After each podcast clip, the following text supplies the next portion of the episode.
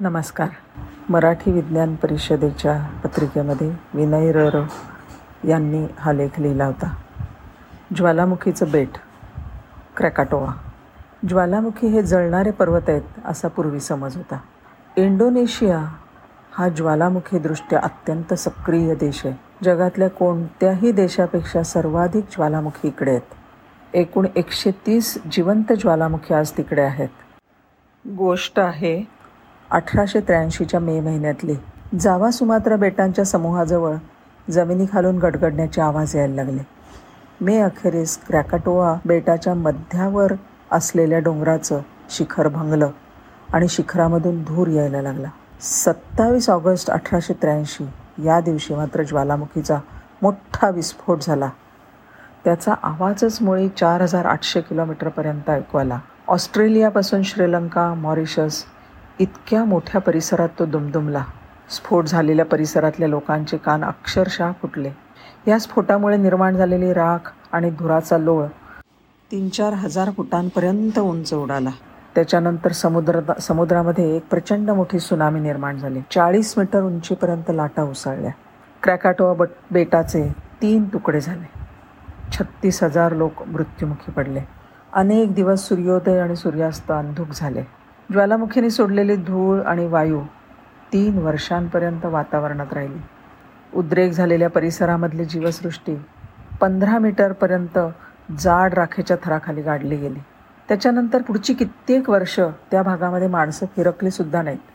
ह्या क्रॅकॅटोआ ज्वालामुखीचा उल्लेख जगामधला सर्वात विध्वंसक ज्वालामुखी म्हणून केला गेला काही वर्षांनंतर शास्त्रज्ञांनी तिकडे जाऊन पाहणी केली. आणि त्यांना निसर्गाच्या निर्मिती क्षमतेच्या चमत्काराने आश्चर्यचकित व्हायला झालं. सुनामीनी गुळंकृत केलेल्या आणि राखेच्या थरांनी झाकलेल्या जमिनीवर आता एक वेगळीच जीवसृष्टी बघायला मिळत होती. या जीवसृष्टीत तिथे आधुपा आधीपासनं असलेले रानबैल डुक्कर गेंडा या प्रजाती होत्या. या परिसरात आता वर्षातनं सहा महिने सुमारे शंभर इंच पाऊस पडतो आणि उरलेले सहा महिने कडक ऊन आणि दमट हवा. हे वातावरण म्हणजे वनस्पतींसाठी नंदनवनच. वेगवेगळ्या प्रकारची लव्हाळी शेवाळ लता वेली झुडपं झाडं वृक्ष यांची तिथे रेलचेल झाली. वनस्पतींवर अवलंबून असणारे कृमी कीटक कोळी खेकडे मासे गोगलगाई सरपटणारे प्राणी पक्षी यांची भरपूर विविधता निर्माण झाली. आणि शिवाय खास याच भागामध्ये जगायला लायक असलेल्या काही प्रजातीसुद्धा निर्माण झाल्या. जसं की तलंग तलावावर तरंगणाऱ्या पानाच्या आड उलटं लपून मासे खाणाऱ्या पक्ष्यांपासून आपलं संरक्षण करू शकणारे गप्पी माशांच्यासारखे मासे तिकडे दिसायला लागले. ह्या ठिकाणी खंड्यांचे सात प्रकार आढळतात. जगामधला सर्वात मोठा मॉथ इथेच बघायला मिळतो. ह्या मा मॉथचा कोशच मुळी चार फुटाचा असतो आणि त्याच्या पंखांवर सापाच्या तोंडासारखं चित्र असतं. इथे एक वेगळ्या प्रकारचे मासे पण आढळतात. जे पाण्यावरती तरंगणारे जे किडे असतात त्यांच्यावरती आपल्या तोंडातून पाण्याचा जोरदार फवारा मारतात आणि त्यांना पाण्यामध्ये पाडतात आणि मग गट्टम करतात एकोणीसशे वीस साली झालेल्या पाहणीनुसार इकडे पाचशे त्र्याहत्तर प्रजाती आढळल्या होत्या. हा ज्वालामुखी एकोणीसशे अठ्ठ्याऐंशी साली पुन्हा जागृत झाला. त्यावेळेला राख आणि धुराचा लोळ एक हजार फूटपर्यंत उंच उडाला होता. ही राख आता क्रॅकाटोआच्या पश्चिमेकडच्या बेटावर पडली. आणि तिथली जीवसृष्टी पुन्हा गाडली गेली. आता मात्र ओसाड झालेल्या जमिनीवर जीवसृष्टी कशा प्रकाराने विकसित होते?